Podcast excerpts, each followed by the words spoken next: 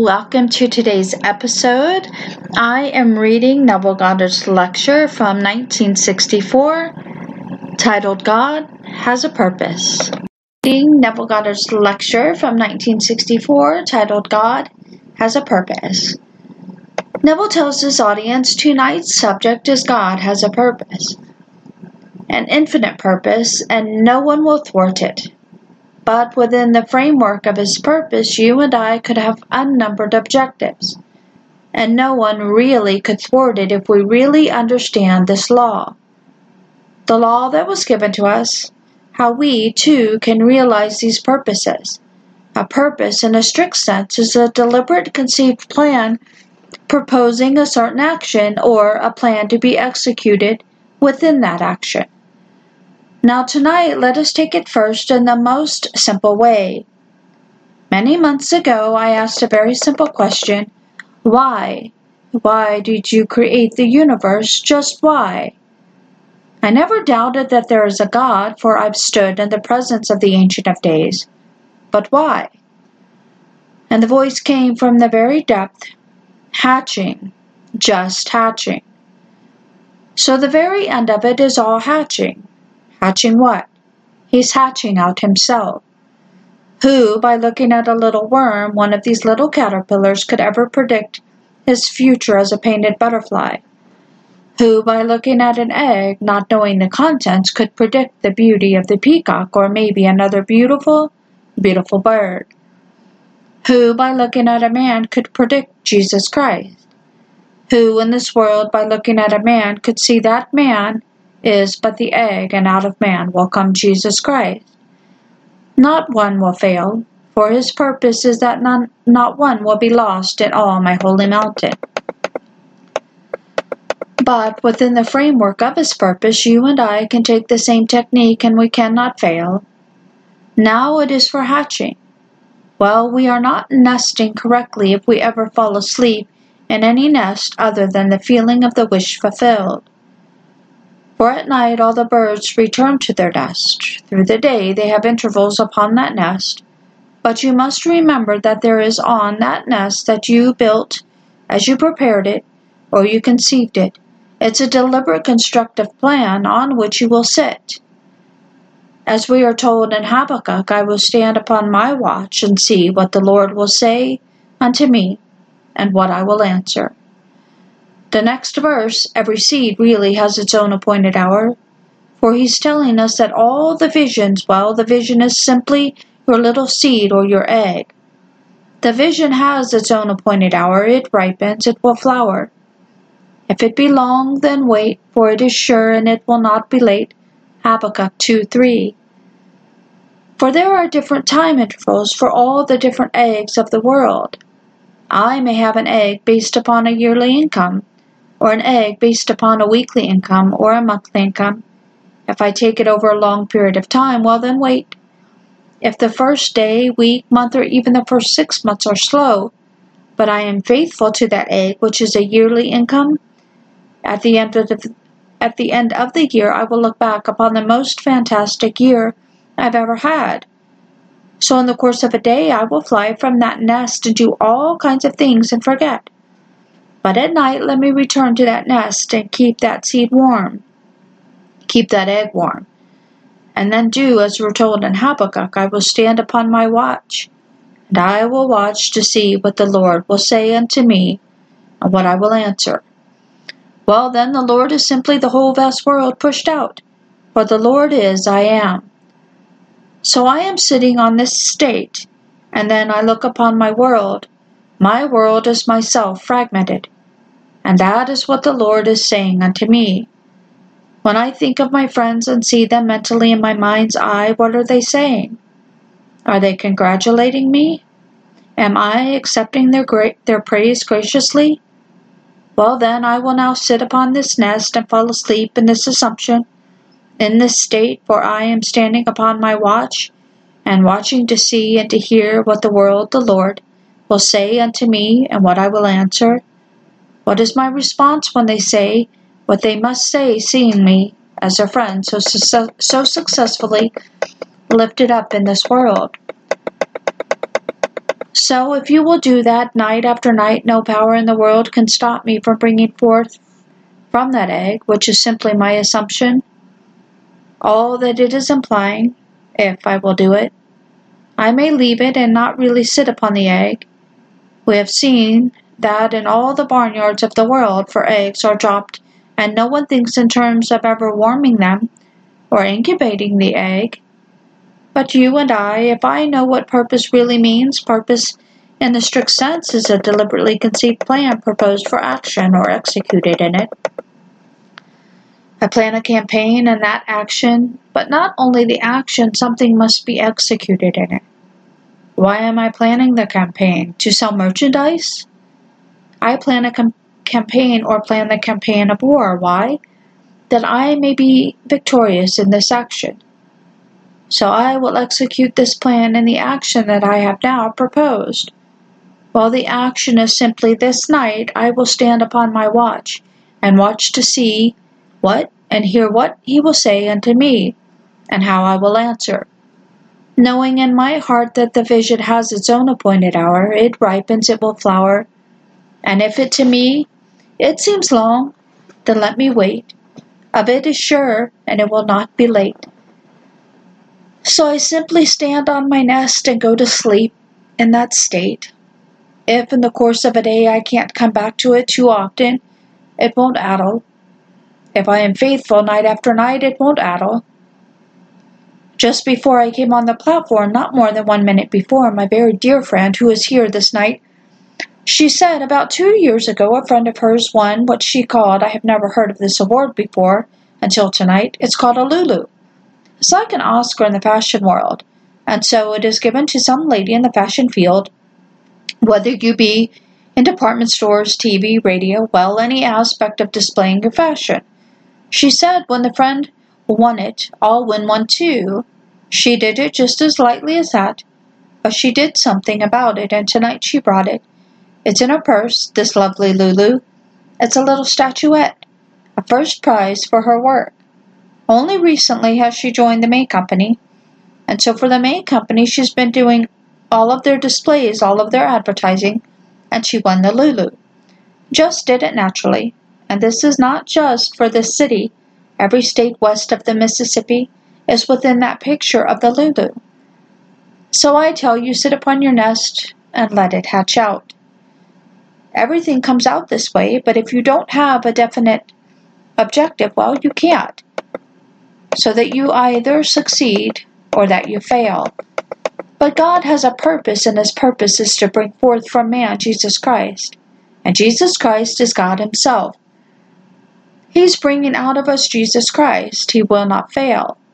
As we're told, as I have planned it, so shall it be. As I have purposed, so shall it stand. Isaiah 14:24.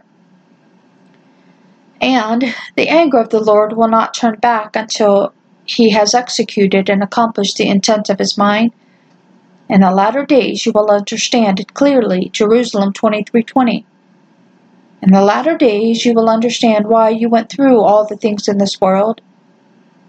Because out of you is coming, actually coming, Jesus Christ.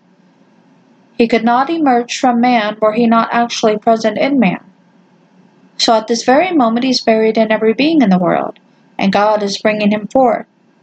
When He brings Him forth, He brings forth Himself, and it's you. But while He is bringing Him forth, He has given us His own talent, the talent of using our imagination to create everything in this world. A letter given me this past week from this young lad who is here tonight, he said, I found myself in high school, and my teacher was the Latin teacher. Her name was Miss Divine, and as I entered, there was an examination taking place. And so I sat, and on the board were two columns. There were 21 problems. On the right side, there were from 0 to 10, say 11 problems. On the left side, from 11 to 20. Down in the middle of the column on the right side, there were two words that I had to define. They were separated by a word which I couldn't quite discern, but the two words were crucifixion and resurrection. The left-hand column, there were from 11 to 20, and I couldn't discern the word save two, and the words were map and route. And so I took my paper, I began to define crucifixion. And I defined it by quoting the words of Paul from the 2nd chapter of Galatians. I have been crucified with Christ. It is not I who live, but Christ who lives in me, verse 20. That's how he put down the definition of crucifixion. Then he discovered that his paper wasn't big enough for all the answers, so he turned to Miss Divine. Bear in mind the name of his teacher, Divine. So he turned to Miss Divine and asked her for permission to go and get a piece of paper. She said to him, "Go to my desk and get a piece of paper." So he did. He came back with a larger sheet. On his way back, he realized that in his pockets were all the answers to all these questions on a smaller piece of paper. So he sat down and tried to transfer from the smaller piece of paper to the test paper all of the answers. And then suddenly the test was halted, and then all the test papers were collected. Then Miss Divine began to read the answers as she got all these test papers together. And she turned first to the left-hand column to the words map and route. And she said, "Neville Goddard has the map and the correct route. If anyone wants the map and the correct route, let them go to Neville Goddard." With that, it was all dismissed, and then he took his papers and tore them up into shreds and started towards the exit to throw them into the wastebasket. She asked him for the papers. At first he said no, and then she glared at him, and with that he gave her these torn pieces of paper. Then, with his books in his hands, towards the exit he walked out, saying to himself, "I am expelled." Then it was early in the morning, so he awoke, wrote the whole thing down in detail as I've just told it to you, and then fell asleep. And this is the epilogue. The epilogue is marvelous. He heard a voice, and the voice was the voice of the broadcaster, the announcer of the Angels. The baseball game. Bear in mind, they're the Angels, not the Dodgers, they're the Angels. And this Don Whale said, "This is the 4th game that the Angels have played in the last 24 hours, and there are 400 people present." Well, 400 is the numerical symbol, or symbolic value of a cross. Remember, he defined only one word, he defined crucifixion. The 400 were present. So he defined the crucifixion in his test, and then there were 4 games, that's the 4th letter, which is Daleth, which is the door. He said, "I am the door, anyone who comes through any other way other than through this door, I am the door, is a thief and a robber," John 10:9. 24 in the mystical Hebrew is a horse, it's a mind, and that is the mind. The whole thing is coming out of the mind of man. It's the mind that man has to control. That is the horse. The unbridled beast that must be broken in by man and ridden by man himself. And so he found the horse told in the form of a number in 24 hours. He found the door, I am the door, in the form of a number, 4 games. You wouldn't play 4 games in 24 hours, and then there were 400 people present. They do vet very, very small audiences, I grant you that, but not 400. They haven't fallen that low. But bear in mind, they were Angels, they were not Yankees, not these Angels. All of this is symbolism. Well, what strikes me forcefully in the entire picture is not that Miss Divine, there's the name, she's the teacher, said that Neville Goddard has the map and the correct route. I love that in the picture. But what really to me is significant in the entire vision is this quote from Paul in the definition of the crucifixion. "For when I stood in the presence of the Ancient of Days and he asked me, 'What is the greatest thing in this world?' I too quoted Paul. I answered in the words of Paul. Faith, hope, and love. These 3 abide, but the greatest of these is love," 1 Corinthians 13:13. At that, infinite love embraced me, and I fused with him and became one forever with the body of God. And I wonder, after his letter to me, do we all answer in the words of Paul? I'm asking a question. He shared with me his experience. I hope you all will share with me your experience when a similar vision takes place with you. For I answered in the words of Paul, and he answered in the words of Paul. He answered in one question, the crucifixion. And it came up in the epilogue. There were 400 people present at the angel game, and that's the crucifixion. And so when you think the greatest figure in Christendom is Paul, really? who has done for Christianity what Paul has done. You ask yourself 1,000 times over, who then is the one who first awoke? Who is he that awoke? If we read the Gospels and the Evangelists are Matthew, Mark, Luke, and John, anonymous names, unknown, completely unknown, no one knows who they are, and then you ask yourself this question concerning this fantastic creature that is Paul, the little one. Paul means little, and he is the little one. Then he tells you that I am a descendant of Abraham, of the tribe of Benjamin.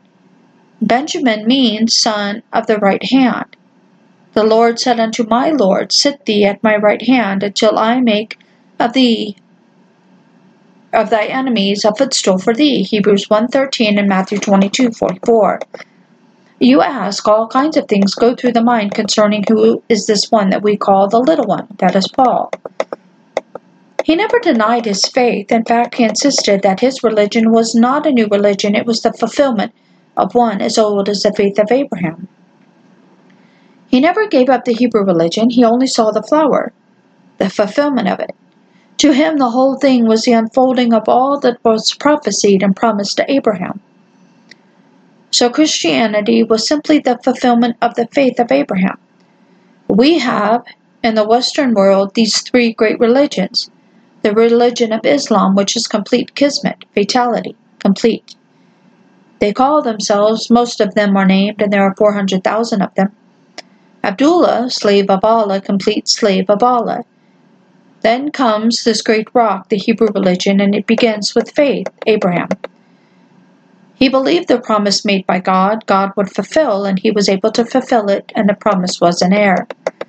All the way through, the promise continues in changing form. I will raise up after you a son that will come forth from your body. I will be his father, and he shall be my son. 2 Samuel 7:12. That's the promise made to us. Raise up out of us a son that will be God's son. God will be his father, and that which he pulls out of us will be his son. Something so unlike the form that we see here, and unlike the form called the man as a butterfly, as unlike the caterpillar, as unlike this glorious winged creature to the egg.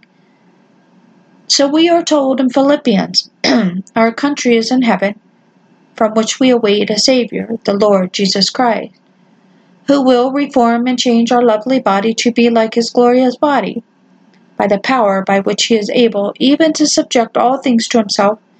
Philippians 3:20. The word translated change to be like means literally to be of one form with him. Actually, something is coming out of every being in this world that is Jesus Christ. And the form is a glorious form that is the form of God. Return unto me the glory that was mine, the glory that I had with thee before that the world was. John 17:5. So he gives man himself.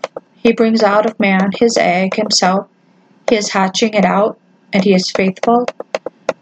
All he's asking of us that we be as faithful, or to try to be as faithful as we can to our modified desires, as he is to his grand scheme, which is to bring forth out of man himself. For he's bringing out of man himself. No one's going to fail because we aren't doing it. But while he's bringing it out, he's asking us to take the talent that he gave us, while we are being turned over and over in this world, to take that talent and become what we want to be in this world. Do it for ourselves or do it for others. You can take any being in this world if you are faithful. And the faithful time is when you have the unbroken few hours of the night. Just as you are settling down to retire into the deep and you know the day's over, and you're simply going to relax into some state, take that moment and then stand upon your watch and view the world to see what the Lord is going to say unto you. The Lord being the fragmented I am. Everything that you're doing, you're saying, I am doing it. So that's the Lord viewing his fragmented I am. Everything that you're doing, you're saying, I am doing it. So that's the Lord viewing his fragmented self. And see what it is saying to you. Is it sympathizing? Get off that nest. Is it now with great empathy? All right, good. Are they rejoicing with you, all of them, because of your good fortune?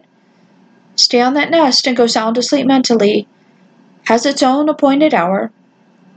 It is ripening and it will flower, and if to you, because of your anxiety, it seems long, you know you must wait, for what you're doing is sure, and it will not be late.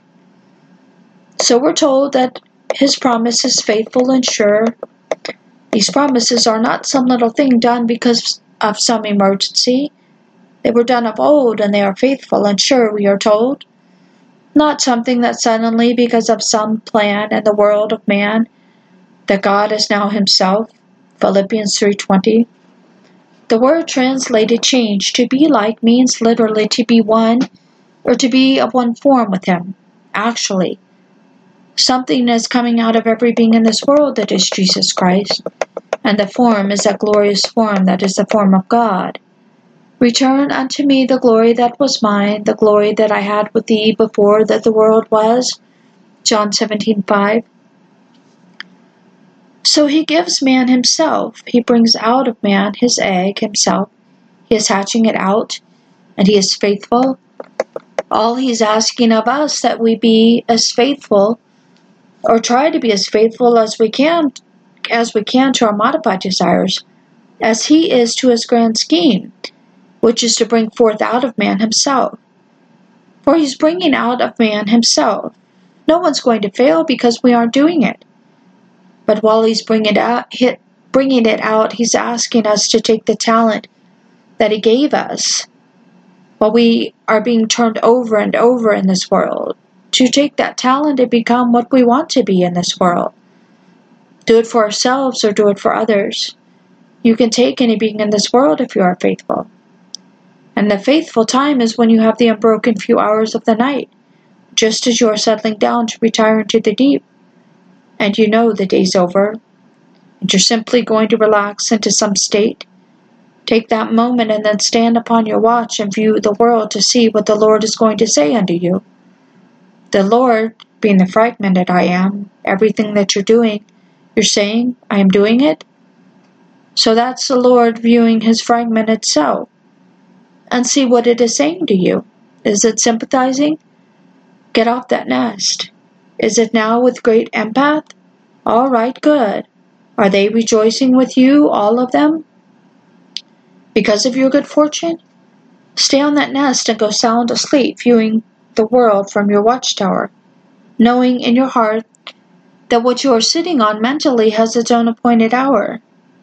It is ripening and it will flower, and if to you, because of your anxiety, it seems long, you know you must wait, for what you're doing is sure, and it will not be late. So we're told that his promise is faithful and sure. These promises are not some little thing done because of some emergency, were done of old. And they are faithful and sure, we are told, not something that suddenly, because of some plan in the world of man, that God is now instituting some emergency thinking. No, his plans are of old. Man has allowed all the freedom in the world to make all the mistakes in the world. Perfectly all right. He will correct it. He doesn't condemn man, he corrects man. He corrects all kinds of things, but allows us within the framework of his purpose to do anything in this world that we desire. He doesn't have the same code that man tries to impose upon man. He allows us quite a wide range of everything in this world. So I say God has a purpose, and his purpose is to bring forth himself out of his egg called man. But while the egg called man is living in the world of Caesar, he allows it to use a certain talent. The talent is a gift he gave of himself, which is man's imagination. Man can take his imagination and create anything in this world. You think of this story of the Lulu. I never heard of it until tonight. So she brought it to her purse and picked it up. It's like an Oscar. It is an Oscar to those who are in her profession. And this covers the entire waterfront. This is not confined to department stores. It isn't confined to TV or to radio or to moving pictures, but to every aspect of the art world where ladies are involved in fashion. And she gets it. She's only been there a few months, and she gets it because she wanted it. And she knows the principle. And the others who, I think, by her own confession, will be equally talented, they didn't know the principle. so they didn't sit upon the nest and simply view it as she did. So she sat upon the nest. So I say to every one of you, don't get off that nest until it hatches out, and then go for a bigger nest and a still bigger nest. If anyone tells you that you shouldn't want things, turn a deaf ear to them. Completely turn a deaf ear to them. You're not going to be enslaved by things if you know this principle. You'll get things and be quite willing to drop them on the way, but you'll simply test your talent. You're exercising your talent, and a talent that isn't exercised is like the limb that is not exercised. It atrophies, it does, and so day after day you must take your dreams, your noble purposes, and simply settle down and nest them and simply bring them to pass in your world. Everyone will hatch out, for we are told, not one is lost in all my holy mountain. Not one child born of woman will ever fail to bring forth what God has demanded. And God demands for one thing. I will raise up out of you a son that will come forth from your body. I will be his father, and he shall be my son. That son will say of his father, I and my father are one, because he is the creative power and wisdom of God. John 10:30. So when he comes forth personified, he will say of the very power that drew him out of the body, I am the power and the wisdom of God. 1 Corinthians 1:24. I am he, you are he, and everyone will come out. Not one will fail. So I tell you, try it over and over, and don't ever admit failure. Don't for one moment admit it. The most impossible thing in this world, still try it. For here we will not accept paganism. We will start with Israel. That's where the whole creative world starts, really, and it's based upon faith. Christianity is the fulfillment. If an Orthodox Jew will not believe that it happened, all right, he will eventually. At least he has the faith that it is going to happen. But I tell you that it has happened. But I will go back now to that definition of my friend Tom with the crucifixion, and go to another aspect of it, which you find in the 6th chapter of Romans. He took his from the 2nd chapter of Galatians, but the 6th chapter of Romans. If we have been united with him in a death like this, we shall certainly be united with him in a resurrection like this, verse 5. So now Paul, the same grand Paul who is now saying to his, what he calls my son Timothy. And he said, there are those who are teaching that the resurrection is past already. They are misleading the people and turning them from their faith. 2 Timothy 2:18. His condemnation of those who said it was past already, once and for all, is, well, you can't quite describe the condemnation. Uncompromising. It's not past once and for all. It took place, it is taking place, and will continue to take place until everyone gives up that Son of God. It's the Son of God in man that is buried, that makes man alive. Were it not for the Son of God in man, then there would be no living being in this world. So if I have been crucified with him, all right, I have enjoyed that death. I'm crucified with him, and in that crucifixion I have union with him. Now certainly, I will also be united with him in a resurrection like this. Well, I can tell you from experience it has happened to me. So I know the joy of the union in my crucifixion with him, and now I experience the joy in my resurrection with him. That's one. I do not differ from any child that walks the face of this earth. We're all one. I can't share with you that body which he has transformed to be like his glorious body. I tried it once. It didn't quite succeed in revealing the glory of the body that is one, but she's not far off from seeing it for herself. But here it's the most fantastic glory, the joy of this body. Human face, yes, I will recognize you, certainly forever and forever, but I can't describe the glory of the body. It's something entirely different. So we are subject to this humiliation of these bodies of blood, bodies of flesh, but not for long. And so if someone this night, like my friend Tom, who has had this experience, and you will say, well, why should we have it? No one knows Tom's background. No one knows how long he has been treading this winepress in this world. No one knows it. And so if in many ways you may think he is young or even limited in expression, don't. Because the minute it happens to one, limitations fall away. These things that seem so wonderful here that we are acquired through labor will not be used, because it's all then a creative power in operation. So don't judge anyone. And may I tell you, if perchance you should entertain such a thought, bear in mind the story of Job. Job's story is the story of man. Here is the most cruel experiment ever performed of an innocent being, that which is performed on Job. Job, in the very end, didn't condemn the Lord. He thought the Lord was justified in everything that he did. And then he turned from himself, for he felt sorry for himself, and he prayed for his friends. And as he prayed for his friends, his own captivity was lifted. Job 42:10. So turn from self to a friend and wish them well. Well, that's really what love is, to wish a friend well, and sincerely wish him well. May I tell you what will happen to you? You'll simply bloom. Out of the nowhere, things that are now hidden from you will come into view, and they're all yours by sincerely wishing a friend well. So when Job turned from himself... I lost my place, one second. So when Job turned from himself and prayed for his friend, his own captivity was lifted. So that is what we're here to do, turn to someone this night. I don't care who he is, who she is, and see them in your mind's eye in some blessed state, and feel the thrill that would be yours as a friend, because they are what you're now representing them to yourself as being.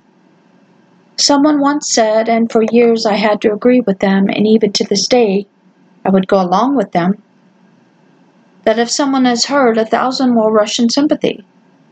And if some member of the neighborhood falls heir to a fantastic fortune, you don't find the joy, you find envy. So we have so many words to express sympathy, compassion, and all these things, but possibly only one, which is not a good word in a sense, because it isn't known. You speak of empathy. How many people even know what the meaning of the word is when you use it? So it isn't used. It's used in cultural society among the educated. They know the meaning of the word, but they don't use it because it's not in use. They will use it in their writing, and someone reading their works will rush to the dictionary for definition of the word, because we're not given to rejoicing with those who have good fortune smile upon them. In fact, one of the disciples, whose name is only mentioned among the 12, he's not mentioned saying that he's one of the 12, is Thaddeus, and Thaddeus means praise. It's so little exercised by man that there is no story of Thaddeus in the Bible. He's only called. He is called. He has to be part of the awakened man, for the awakened man must have Thaddeus within him, awake. But in the actual story, he isn't there. He's only named among them, and he's the 10th disciple, and the word is praise. How many of us can rejoice when we hear of the good fortune of another? We wonder, why didn't it happen to me? That's the reaction. You read it in the morning's paper, someone won $150,000 with a $2 bet, some daily double in Florida or someplace, or down in Caliente, and instantly you say, I wish I had it. No one thinks of the joy in that household. That moment when he goes home to his family with $100,000 in cash, we think, why didn't I make it? So really, empathy is an empty word until it becomes so alive that we use it as frequently as we use sympathy. We can sympathize with one who lost his home because he had a hot tip and put the house down on the horse that didn't come in. We can sympathize with his wife at home who must now give up the house. But we cannot rejoice with her when he comes home with the fortune. So Job rejoiced in the good fortune of his friends, and as he did, so his own captivity was lifted. So to come back to our theme, which is God has a purpose. That end you can accept as Abraham accepted it. He's heard the promise, he believed it, and then in spite of the hell of the 400 years, in this land where he was a stranger, where he was a slave of slaves, he still remembered the promise. He believed the one who promised was capable of fulfilling that promise, and then he rejoiced that he was to see my day. He saw it and was glad, John 8:56, and went through, fell faithful to the promise made to him by God. And so you become that. I tell you, he's coming out of you, one that is completely glorified. And the body he wears is a body of God, not some little tiny thing. Something is coming out of all of us. That is the most glorified thing in this world. It's an immortal body, and the body is the body of God. But before it comes out and you wear it and you are one of the immortals, while you are still telling the story and moving through the world of Caesar, use the same talent to play your own part of sitting on your nest. Night after night, take the most glorious idea. If you are in business, augment it, double it, treble it. Let no one tell you that you're too hungry, you're too anxious. Forget what they're saying. You double it. You are making X number of thousands a year, double it. You treble it and test God and see if it doesn't work. And so when you go to bed this night, you sit on your nest of an income and you name it. And then stand upon your watch and see what God is saying to you. And God speaks to you through the faces of every person in this world that you contemplate. So you think of me, and you've just written me the most fantastic letter for you to fortune. And hear me tell it from the platform. So think of me this night telling from the platform your good fortune. Think of your mother, if you have one in this world.